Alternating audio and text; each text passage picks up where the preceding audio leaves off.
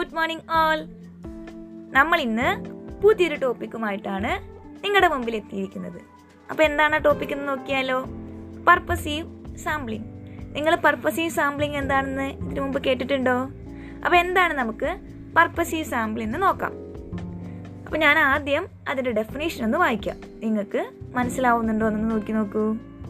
Method in which the investigator himself collect or chooses the samples from the universe which in his opinion are the best representatives of the population is called purposive or deliberate sampling അപ്പോൾ എന്താണെന്ന് വല്ല idea ഉണ്ടോ അപ്പം നമുക്കൊന്ന് നോക്കിയാലോ എന്താ അതെന്ന് അതായത് ഒരു ഇൻവെസ്റ്റിഗേറ്റർ അല്ലെങ്കിൽ ഒരു റിസർച്ചർ യൂണിവേഴ്സിൽ നിന്നും എന്ത് സെലക്ട് ചെയ്യാണ് ഒരു സാമ്പിൾ സെലക്ട് ചെയ്യുകയും അത് അയാളുടെ കാഴ്ചപ്പാടിൽ ആ പോപ്പുലേഷനെ പ്രതിനിധീകരിക്കുന്ന ഏറ്റവും നല്ല സാമ്പിളായിട്ട് സെലക്ട് ചെയ്യുകയും ചെയ്യുന്ന ഒരു പ്രോസസ്സ് ആ പ്രോസസ്സിനെ വിളിക്കുന്ന പേരാണ് പേരാണെന്ത്?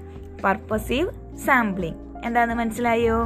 ഒരു ഇൻവെസ്റ്റിഗേറ്റർ യൂണിവേഴ്സിൽ നിന്നും ഒരു സാമ്പിൾ സെലക്ട് ചെയ്യുന്ന പ്രോസസ്സ് അയാളുടെ കാഴ്ചപ്പാടിൽ എന്താണ്? ആ സാമ്പിൾ എന്ന് പറയുന്നത് ഒരു പോപ്പുലേഷനെ പ്രതിനിധീ പ്രതിനിധീകരിക്കുന്ന ഏറ്റവും നല്ല അല്ലെങ്കിൽ ഏറ്റവും ബെസ്റ്റ് ആയിട്ടുള്ള ഒരു സാമ്പിൾ ആയിരിക്കും. അതിനെ വിളിക്കുന്ന പേരാണ് എന്ത് പർപ്പസീവ് സാമ്പിളിംഗ് എന്ന് പറയുന്നത്. ഇനി നമുക്കറിയാം ഒരു നാണയത്തിന് രണ്ട് വശമുണ്ട് അല്ലേ? ഹെഡും ഉണ്ട് ടെയിലും ഉണ്ട്. അതുപോലെ തന്നെ പർപ്പസീവ് സാമ്പിളിങ്ങിനും എന്തുണ്ടായിരിക്കും? നെഗറ്റീവ്സും പോസിറ്റീവ്സും ഉണ്ടായിരിക്കും. അതായത് അഡ്വാന്റേജസും ഉണ്ടായിരിക്കും ഡിസ് ഡിസ്അഡ്വാന്റേജസും ഉണ്ടായിരിക്കും. അപ്പം നമുക്ക് അഡ്വാന്റേജസ് എന്തൊക്കെയാണ് അല്ലെങ്കിൽ മെറിറ്റ്സ് എന്തൊക്കെയാണെന്ന് നോക്കിയാലോ? ഇറ്റ് ഈസ് ഫ്ലെക്സിബിൾ അതായത് പർപ്പസീവ് സാമ്പിൾ എന്താണ്? ഫ്ലെക്സിബിൾ ആണ്. രണ്ടാമത്തെ point facilitates purpose of study അതായത് സ്റ്റഡി എന്ത് ചെയ്യുന്നുണ്ട്? ഫെസിലിറ്റേറ്റ് ചെയ്യുന്നുണ്ട്.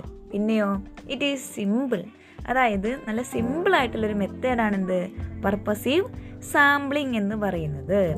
ഇത്രയും കാര്യങ്ങളാണ് മെറിറ്റ്സിൽ വരുന്നത്. എന്തൊക്കെയാണ്? ഫ്ലെക്സിബിൾ ആണ്. Facilitate the purpose of study and it is simple okay ഇനി നമ്മൾ അടുത്തത് ഡീമെറിറ്റ്സ് ആണ് ഡിസ്കസ് ചെയ്യാൻ പോകുന്നത്.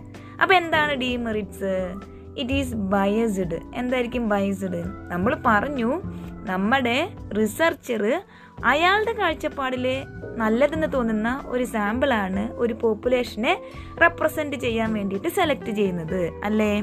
അതായത് എല്ലാ ഇൻഡിവിജ്വൽസിനും എന്തുണ്ടായിരിക്കും? ഇൻഡിവിജ്വൽ ഡിഫറൻസ് എന്ന് പറഞ്ഞൊരു കാര്യമുണ്ടല്ലേ അതായത് എനിക്ക് നല്ലതെന്ന് തോന്നുന്നതാവില്ല നിങ്ങൾക്ക് നല്ലതെന്ന് തോന്നുക അല്ലേ?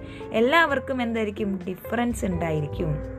അപ്പോൾ അയാളുടെ കാഴ്ചപ്പാട് അയാളുടെ പ്രജുഡീസൊക്കെ എന്തായിരിക്കും?